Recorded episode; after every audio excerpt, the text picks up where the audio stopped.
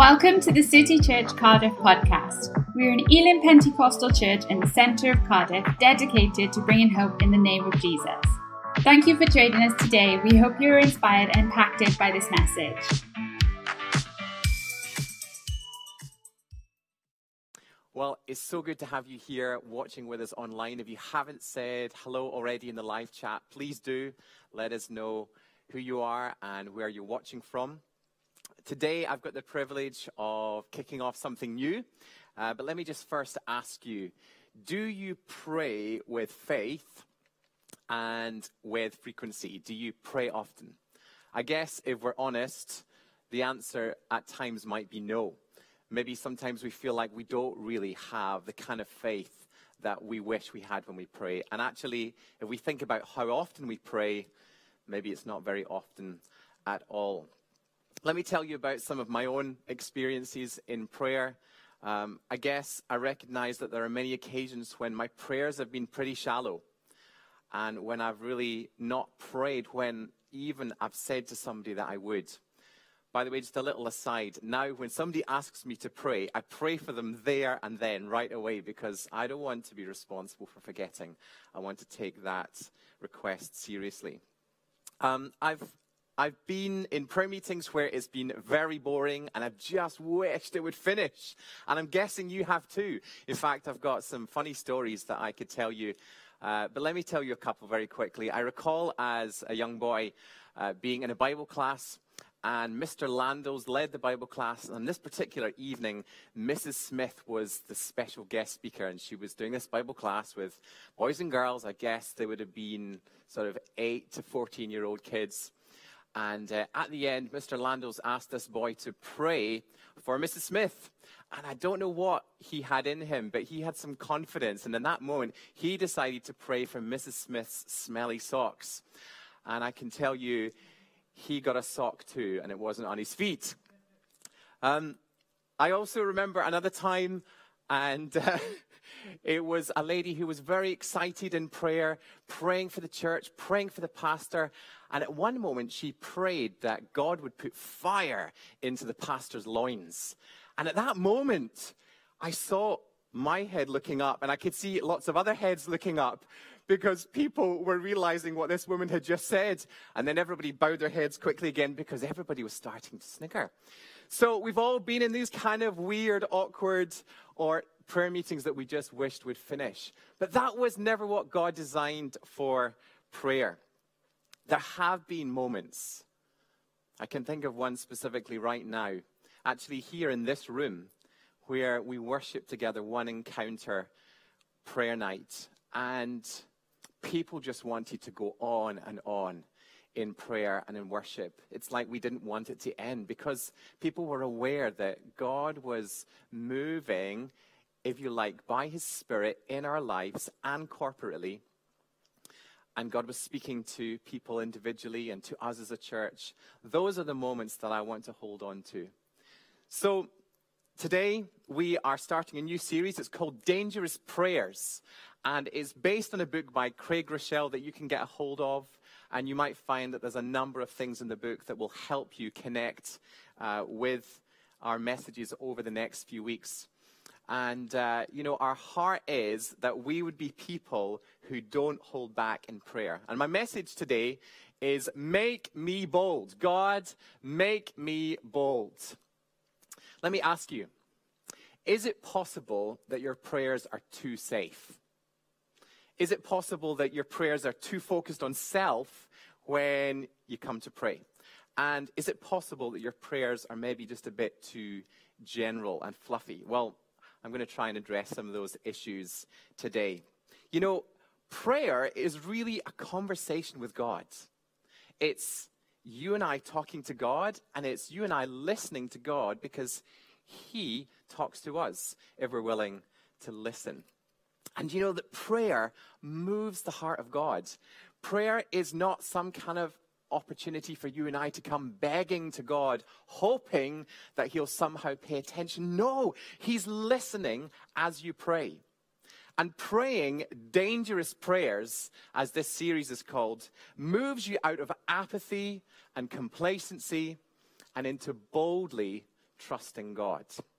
So, over the next few weeks, we're going to be looking at three different kinds of prayers. Today, I'm introducing the series, but then after that, we'll be looking at prayers where you could say the message is God, search me. Search me, God.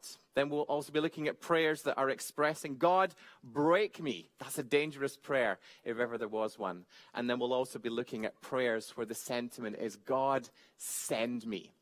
So search me, break me, and send me. So let me set the scene for today's passage of Scripture. I'm reading from Acts chapter 4, verses 23 to 31. And what's happening here is that the apostles, Peter and John, have gone up to the temple to pray. And as they are on their way, they pass a lame man by the side of the road, and he, he's begging. He, he's begging for money. But they look at him and they say, We don't have any money. But actually, we've got something even better. In the name of Jesus, get up and walk. And you know what he does? Just like they were following in the footsteps of Jesus, they were able to pray and see that man healed in the name of Jesus. And of course, that causes a stir in the city because I guess Jerusalem would have been very aware of what Jesus had done when he was there. And now, weeks, perhaps months later, this man, this lame man, has been healed too. Is this another Jesus? Well, actually, Jesus really was alive and he was working powerfully by his Spirit through the apostles. And so they're then arrested by the temple guards. They're brought before the Jewish leaders and they're told, What are you doing? And then they're told to stop speaking about Jesus. They're threatened and then they're released and they go back to the other believers. And when they gather together, this is where we continue our story. So, Acts chapter 4, verse 23. On their release, Peter and John went back to their own people and reported all that the chief priests and the elders had said to them. When they heard this, they raised their voices together in prayer to God. Sovereign Lord, they said, You made the heavens and the earth and the sea and everything in them. You spoke by the Holy Spirit through the mouth of your servant, our father David. Why do the nations rage and the peoples plot in vain? The kings of the earth rise up and the rulers band together against the Lord and against his anointed one. Indeed, Herod and Pontius Pilate met together with the Gentiles and the people of Israel in this city to conspire against your holy servant Jesus, whom you anointed. They did what your power and will had decided beforehand should happen. Now, Lord, consider their threats and enable your servants to speak your word with great boldness. Stretch out your hand to heal and perform signs and wonders through the name of your holy servant Jesus. And after they prayed, the place where they were meeting was shaken, and they were all filled with the Holy Spirit and spoke the word of God boldly. Thank you, Father, for your holy word, and we choose to submit to it. Help us now by your Spirit to understand and apply it to our lives. Amen. So, number one, in prayer, choose to be bold. Choose to be bold when they gathered together with the believers, Peter and John, that is, it says they raised their voices together in prayer to God. Verse 24, they raised their voices together in prayer to God. You know, you can respond with fear to your situation. That's the easy response, right? You and I, we become aware that this situation is just too big for us. We don't have the resources or the ability or even the will to see it through. And so we respond in fear. Maybe it's a bill that comes through and you realize you're going to struggle to pay it. Maybe it's a child of yours who's getting ignored or bullied by friends and, and you're anxious and you don't know what to do. Maybe a doctor's referred you to the hospital for some further tests. Or maybe you've just recently touched a surface and now you're scared that you're going to get coronavirus. You know, there are always reasons for you and I to be afraid, to be fearful. But I believe there is a choice for us as believers to be bold every day. You see, the enemy wants you to be afraid. But God has chosen you as his follower to be bold, to live out boldly. So when you pray, choose to be bold. Proverbs 28 1 says, The righteous are as bold as a lion, as bold as a lion. And because someone who puts their trust in God has been made righteous through Jesus, that means that boldness is part of who we're supposed to be. It's supposed to be part of our identity as followers of Jesus. People who are bold. Christians should not be known as people who are afraid, people who are bold. I've heard stories before of George Mueller. Perhaps you have. He was a man that was used amazingly by God in the late 19th century. He opened many schools and orphanages in the city of Bristol. And, you know, he did it in most part by complete faith, trusting God for the resources, even though he didn't have them. And here's one story of uh, an occasion in the school. Mr. Mueller, the house mother, said to George Mueller, The children are dressed and ready for school, but there's no food for them to eat. George said, Take all the children into the dining room and tell them to sit at the tables. Now, there were around 300 children at this time.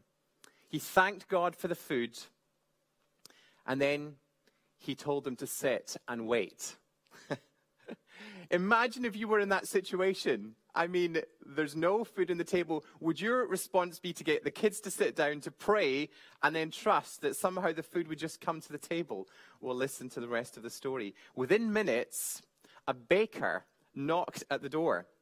Mr. Miller, he said, last night I couldn't sleep. Somehow I knew that you would need bread this morning, so I got up and baked three batches for you. I'll bring it in. Soon after that, there was a knock at the door. It was a milkman whose um, cart had broken down in front of the orphanage. And the milkman said, The milk is going to go off by the time I get the wheel repaired. Would you like some milk? And so he brought in 10 large cans of milk, just enough to give to 300 thirsty children. That's a man who was bold. He got the children to sit down and then he prayed the prayer, believing that God would provide. And he did. And you too, in prayer, can choose to be bold. You can choose to push aside fear and choose to be bold. And God gives you the strength to do that. So, number one, in prayer, choose to be bold. Number two, in prayer, choose to worship. In verses 24 and 25 of our passage, they prayed, Sovereign Lord, you made the heavens and the earth and the sea and everything in them. You spoke by the Holy Spirit through the mouth of your servant, our father David. You see, they could have started by focusing their prayers on the problems and the, the difficulties of their situation. They could have prayed, Oh God, the, the, the authorities are against us and they want to kill us and they want to stop us. And oh God, we need your help. They could have chosen to focus in that moment initially on their problems. But what do they do? They start by worshiping God. And I believe that that is such an important place for us to begin in prayer. You see, when you respond in prayer with worship first, it's like you get perspective. If you've ever had the, the privilege of, of seeing a drone uh, in operation and holding the controls of the drone, and you see the, the screen. So the drone is carrying a camera, and as the drone rises up high in the sky, as you're looking at the control pad, you're seeing this incredible new vista, what's well and high above you. And I think that when we come to God in prayer and start with worship, it's like we get a heavenly perspective. You see, you can be looking at your situation and all you're seeing is that. But actually, when you get a heavenly perspective, you rise high above it and you see everything else that God's got in the picture. And so, for you and I, I want to ask you are your eyes down or are your eyes up? When your eyes are up, I think you're worshiping. I often think of a man called David Lott, who some of you will know. He served here in this church as an elder for many years. And one thing that I remember about David was the way that he prayed. He prayed with his head and his eyes up. And he always poured out his heart in worship to God when he began. And there's something about that. There's something about the lifting of the eyes. Now, is it right to bow our heads in prayer? Absolutely. That's a good practice. It's a, a sign of submitting ourselves to God, of humbling ourselves, and also it can just help us focus. But actually, when we lift our eyes, it's kind of like the physical raising of our head and our eyes is also speaking of something internal. God, my perspective is higher. I'm giving you my worship first. I'm not focusing initially on the situation. So, are your eyes up or are your eyes down? Psalm 123, verses 1 says, I lift up my eyes to you, to you who sit enthroned in heaven. I pray that you and I would be people that always start with God in a place of worship. That's why when we come together as a church, we start together by, by singing songs of worship. These songs are simply vehicles to help us take our eyes off our situations and our, even our realities and lift them up to God so that we get heavenly perspective. So, number two, in prayer, choose to worship. Number three, in prayer, choose to be specific. Verses 29 to 30 of Acts chapter 4. They spoke these words Now, Lord, consider their threats and enable your servants to speak your word with great boldness. Stretch out your hand to heal and perform miraculous signs and wonders through the name of your holy servant, Jesus. Now, they could have just prayed quite generally and quite safely. They could have just said, Oh, God, protect us. And God, we pray that your will would be done. And uh, God, would you bring good out of the situation? Now, these words are not wrong, but sometimes that kind of approach is really an escape from very specifically bringing the needs to God. And you see, what they did in that situation was they prayed very specifically. They prayed for courage to be bold in witnessing for Jesus. They said, Enable your servants to speak your word with great boldness. And then they prayed for healings and miracles to break out just like they had seen Jesus do during his ministry. Stretch out your hand to heal and perform miraculous signs and wonders. So they chose to pray specifically. When my wife Rachel and I were first married, we felt God speak to us about taking a time to train in ministry and in mission. And it would involve us going abroad for about six months. It involved us raising a lot of money, thousands of pounds. Uh, it involved us trying to rent out our flat that we had just bought. It didn't seem to make sense in the natural, but we really believed God was in it. And so we prayed specifically. We said, God, would you provide all the finance that's needed? At least a month before we go. And God, would you provide someone to rent our flat? Well, we had an amazing provision of, I think, probably about 70 to 80% of the funds we needed. And uh, we were so grateful for that. We thought, okay, there's still a bit to go, but we're trusting you, God. Almost exactly a month before we went, we had an anonymous envelope posted through our door. And you know what? It was just enough to cover the whole amount. God was incredible. And then four days, I'm kind of sad that we didn't ask God for a bit more of a timeline on the house renting, but four days before we were due to leave, somebody agreed to rent our flat. You see, we prayed specifically and then just waited and trusted on God to do it. And praying specific prayers means that God, your Father in heaven, hears what it is that you're longing for in 1 John chapter 5, we read these words This is the confidence we have in approaching God that if we ask anything according to his will, he hears us. God hears your prayer as you pray in his will. And if we know that he hears us, whatever we ask, we know that we have what we have asked of him. Hmm.